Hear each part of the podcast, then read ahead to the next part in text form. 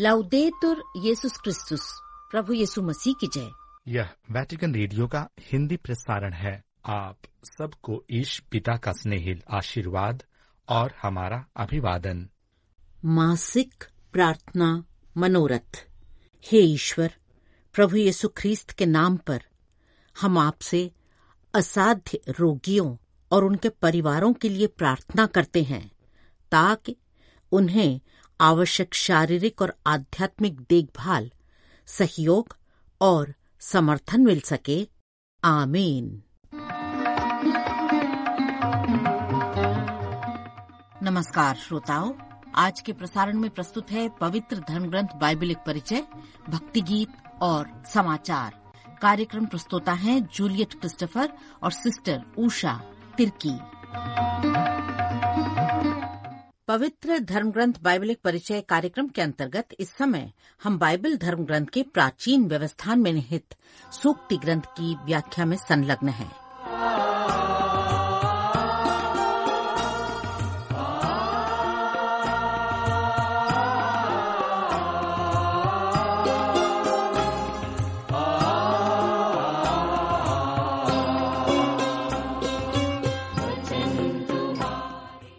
जो न्याय और ईमानदारी की खोज में लगा रहता है उसे जीवन न्याय और सम्मान प्राप्त होगा।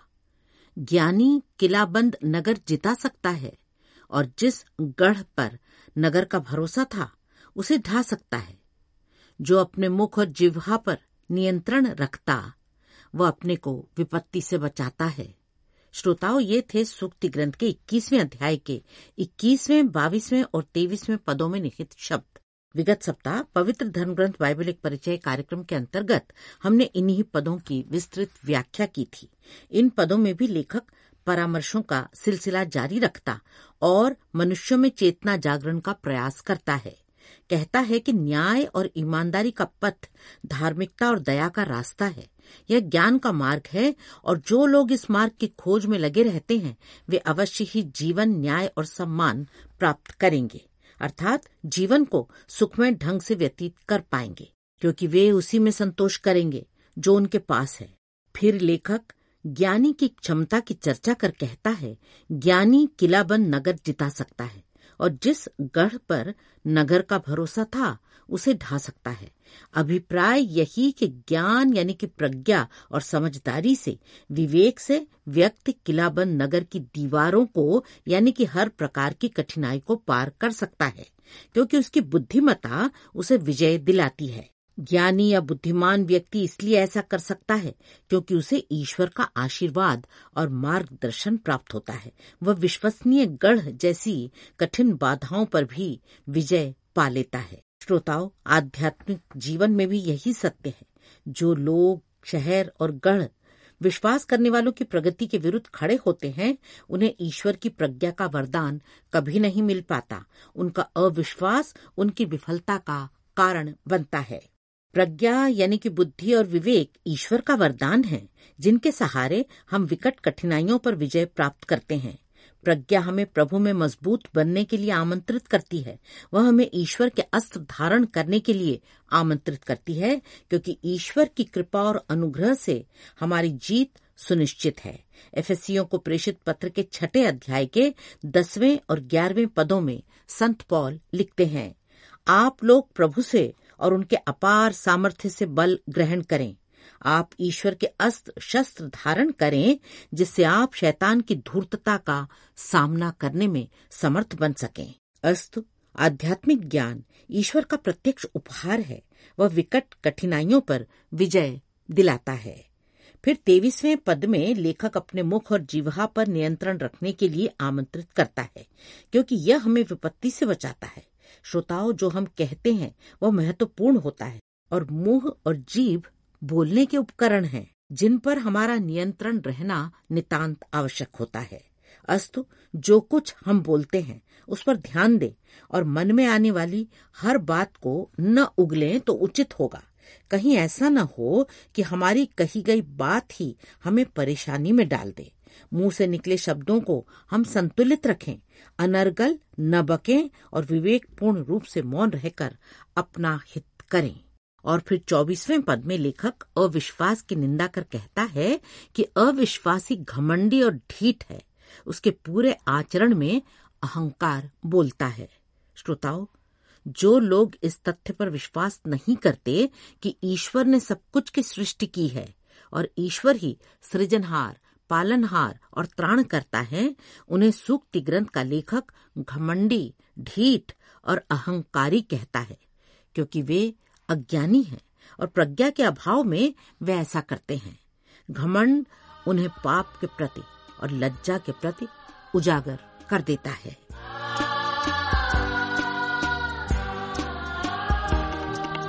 तेरे ही अंश है, सभी आसमां ये ज़मीन, ये जीवन भी तेरी कृपा है, तेरी दया से धरती थमी और अब आइए सूक्ति ग्रंथ के 21वें अध्याय के 25 से लेकर 27 तक के पदों पर दृष्टिपात करें। ये पद इस प्रकार हैं। आलसी का लालच उसे मारेगा क्योंकि उसके हाथ काम नहीं करना चाहते। वह दिन भर लालच के जाल में फंसा रहता है। धर्मी उदारता से दान देता है। पापियों का बलिदान घृणित है। दुष्ट उद्देश्य से चढ़ाया गया बलिदान और भी घृणित है। श्रोताओं, आलसी दुख उठाते हैं क्योंकि उनके हाथ ईमानदारी से मेहनत करने से इनकार कर देते हैं। ईमानदारी से अपनी आजीविका कमाने में उनकी कोई रुचि नहीं होती।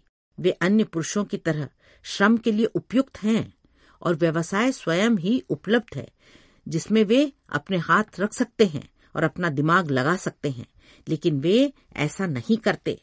यद्यपि उनके हाथ श्रम करने से इनकार करते हैं, फिर भी उनके हृदय धन, सुख और सम्मान की लालसा करना नहीं छोड़ते, जो कभी भी श्रम के बिना प्राप्त नहीं किया जा सकता। उनकी इच्छाएँ तीव्र और अतृप्त रहती हैं। वे दिन भर लालच करते और चिल्लाते रहते हैं। वे उम्मीद करते हैं और अपेक्षा करते हैं कि प्रत्येक व्यक्ति को उनके लिए कुछ करना चाहिए। हालाँकि वे स्वयं के लिए कुछ करने को तैयार नहीं होते और न ही अन्यों के लिए कुछ करते हैं। इसीलिए लेखक कहता है कि आलसी का लालच उसे मारेगा। आलसी के विपरीत धर्मी और कर्मठ व्यक्ति होते हैं। जो ईमानदारी से अपने कर्तव्यों का निर्वाह करते हैं। श्रोताओं, ईमानदार और मेहनती व्यक्ति का हर जगह सम्मान होता है। धर्मी और मेहनती लोगों की इच्छाएँ संतुष्ट होती हैं और वे न केवल उस संतुष्टि का आनंद लेते हैं, बल्कि दूसरों की भलाई करने में भी आनंद लेते हैं। आलसी लोग सदैव पाने की लालसा रखते हैं और पाने के लिए लालायित रहते हैं। परंतु धर्मी जो कुछ उनके पास होता है, उसमें संतोष कर लेते हैं। वे सदैव तृप्त रहते हैं और देने का प्रयत्न करते हैं। और हम जानते हैं कि लेने से देना अधिक धन्य होता है। वे देते हैं उदारता पूर्वक देते हैं और उल्हाना नहीं देते।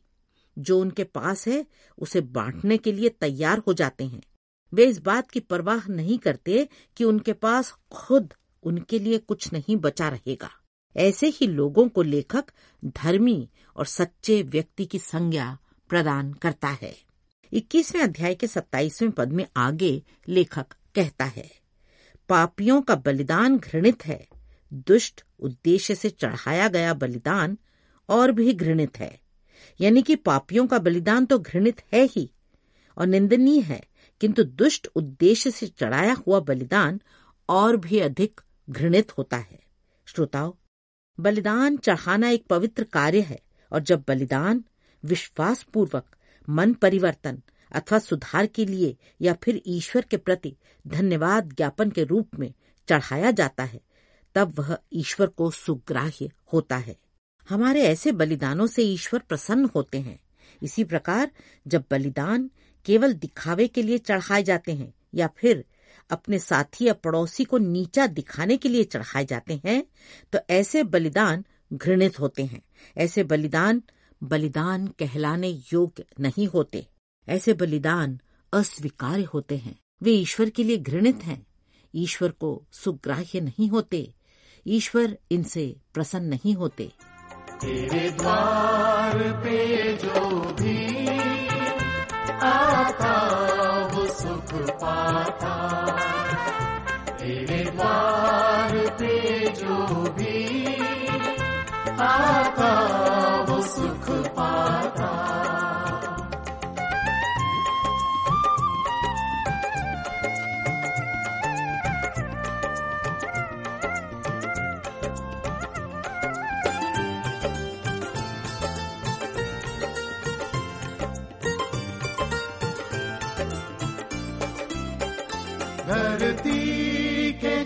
सारे आकाश को देखे।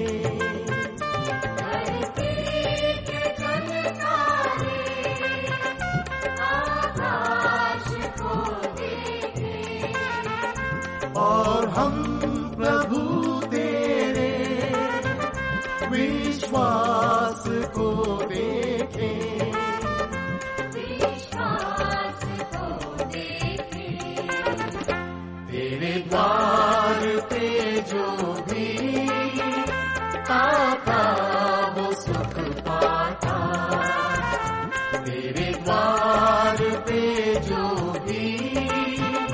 आता वो सुख पाता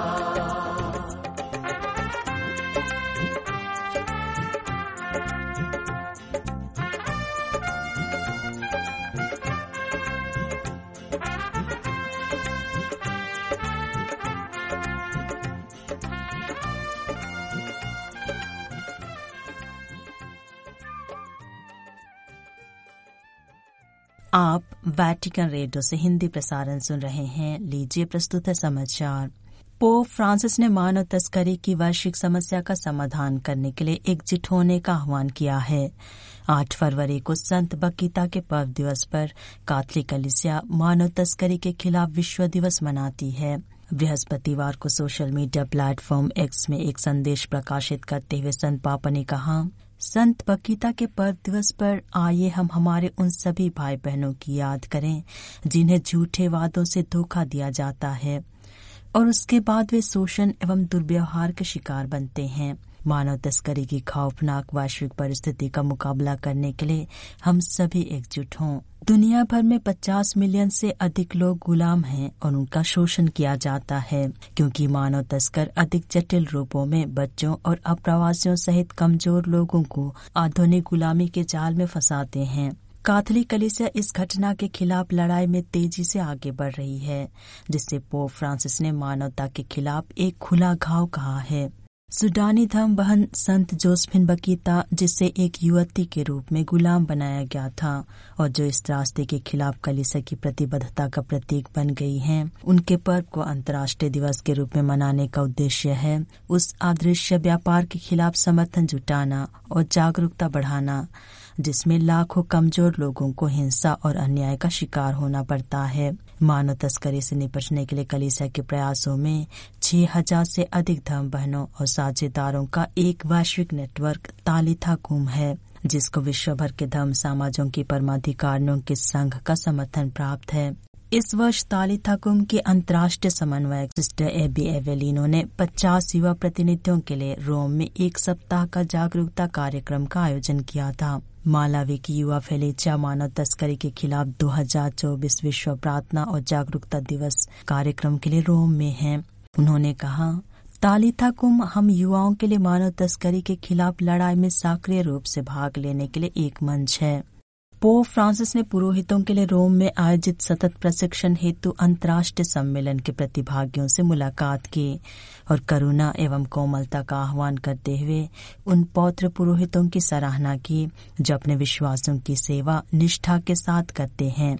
याजकों के लिए परम धम पीठ विभाग ने सुसमाचार प्रचार विभाग एवं पूर्वी रीति की कलिसा के लिए गठित विभाग के सहयोग से पुरोहितों के सतत प्रशिक्षण के लिए वैटिकन में एक अंतर्राष्ट्रीय प्रशिक्षण कार्यक्रम का आयोजन किया। एक हज़ार पुरोहितों से मुलाकात करते हुए संत पाप फ्रांसिस ने कहा, हमारे जीवन के साक्ष्य द्वारा सभी लोग यीशु ख्रिस्त में प्रकट ईश्वर के मुक्तिदायी प्रेम की सुंदरता को देख सकें, जो मर गए और मृतकों में से जी उठे। संत पापा ने उन सभी पुरोहितों को धन्यवाद दिया, जो अपने धर्म प्रांतों एवं देशों में सेवाएँ दे रहे हैं और उन्हें दयालु होने के महत्व पर ज़ोर दिया। खासकर पाप स्वीकार संस्कार में। सम्मेलन के परिणामों की सराहना करते हुए पोप ने पुरोहितों को एक दूसरे को सुनने के लिए प्रोत्साहित किया और प्रेरित संत पॉलुस द्वारा तिमोथी को दिए गए उपदेश से प्रेरित होने की सलाह दी, जिसको सम्मेलन की विषय वस्तु के रूप में चुना गया है।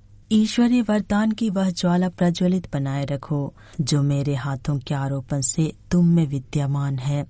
संत पापा ने कहा, उस वरदान को पुनः जागृत करें, उस अभिषेक को फिर से खोजें, उस लाव को फिर से जलाएँ, ताकि प्रेरिताई के लिए आपका उत्साह फीका ना पड़े। हमें जो वरदान मिला है, उसे हम आग में कैसे झोंक सकते हैं?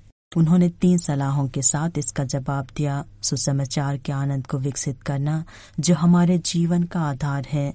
ईश्वर की प्रजा के साथ एक होने की भावना को बढ़ावा देना, जो हमारी देखभाल करते और हमारा भरण पोषण करते हैं, और सजीव सृजनात्मक सेवा द्वारा, जो हमें सच्चे पिता और पुरोहित बनाती है। पोप फ्रांसिस ने ज़ोर देकर कहा, सुसमाचार का आनंद क्रिस्त जीवन के केंद्र में है। पोप ने कहा कि हमें ऐसे पुरोहितों की ज़रूरत है जो पूरी तरह से मानवीय हों, स्वस्थ रिश्तों में सक्षम हों और प्रेरिताई की चुनौतियों का सामना करने में परिपक्व हों, ताकि सुसमाचार की सांत्वना यीशु की आत्मा द्वारा परिवर्तित उनकी मानवता के माध्यम से ईश्वर की प्रजा तक पहुँच सके। पोप ने कहा, हम केवल एक साथ मिलकर मिशनरी शिष्य बन सकते हैं। यह एहसास कि हम ईश प्रजा के हिस्से हैं। हमें बचाता और हमारे प्रयासों में हमारा समर्थन करता है। इसके अलावा उन्होंने रेखांकित किया कि यह हमारी प्रेरित चिंताओं में हमारा साथ देता है और हमें वास्तविकता से अलग होने एवं शक्तिशाली महसूस करने की जोखिम से बचाता है। संत पापा ने पुरोहितों से कहा, प्यारे भाइयों, आइए हम क्रूज पर नज़र डालें, जहाँ से हमें अंत तक प्यार करके प्रभु ने एक नई प्रजा को जन्म दिया है। पोप ने समझाया कि खुद को दूसरों की सेवा में लगाना हमारी देखभाल के लिए सौंपे गए लोगों के लिए पिता एवं माता बनना एक सृजनात्मक प्रेरित गतिविधि का राज है। पोप फ्रांसिस ने बृहस्पतिवार को दिव्य उपासना एवं संस्कारों के अनुशासन विभाग के सदस्यों से भी मुलाकात की और उन्हें याद दिलाया कि पूजन पद्धति में सुधार के बिना कलिसिया में सुधार नहीं लाया जा सकता, जो कि ईश्वर के सभी लोगों के लिए होना चाहिए। संत पापा ने बृहस्पतिवार को दिव्य उपासना एवं संस्कारों के अनुशासन विभाग के सदस्यों से मुलाकात की, जो एक आम सभा में भाग ले रहे हैं। संत पापा ने उन्हें संबोधित कर कहा साक्रो सांतुम कौंचेलियम की घोषणा के आठ साल बाद भी यह अभी भी अत्यधिक प्रासंगिक है। इसमें कलिसिया को इसके मूलभूत आयामों में सुधार करने की एक विशेष इच्छा शक्ति शामिल है। विश्वासों के ख्रिस्त जीवन को हर दिन अधिक से अधिक विकसित करना हमारे समय की जरूरतों के अनुसार, परिवर्तन के अधीन संस्थानों को बेहतर ढंग से अनुकूलित करना, उसे बढ़ावा देना, जो मसीह में सभी विश्वासों के मिलन में योगदान दे सकता है, और फिर उसे फिर से सशक्त बनाना जो सभी को कलिसा की ओर बुलाने का काम करता है। भारत के कार्तिक धर्माध्यक्षों का दावा है कि भारत में ईसाई संस्थानों और उनके कर्मचारियों पर बढ़ते हमले कलिसिया को गरीबों एवं वंचितों की सेवा करने से नहीं रोकेंगे। भारत के कार्तिक धर्माध्यक्ष सम्मेलन की छत्तीसवीं द्विवार्षिक बैठक के अंतिम बयान में कहा गया है कि भारत के वफादार नागरिक के रूप में हम अपने प्रभु येसु के पच्चिन्हों पर चलते हुए चाहे कुछ भी कीमत चुकाना क्यों न पड़े, अपने देश की सेवा करना जारी रखेंगे। देश के एक सौ चौहत्तर धर्म प्रांतों का प्रतिनिधित्व करने वाले 170 से अधिक धर्मदक्षों ने 31 जनवरी से 7 फरवरी तक बेंगलुरु के संत जोन राष्ट्रीय अकादमी में एक सभा में भाग लिया। और इसी के साथ हिंदी प्रसारण समाप्त हुआ। अब तमिल में प्रसारण होंगे। नमस्कार।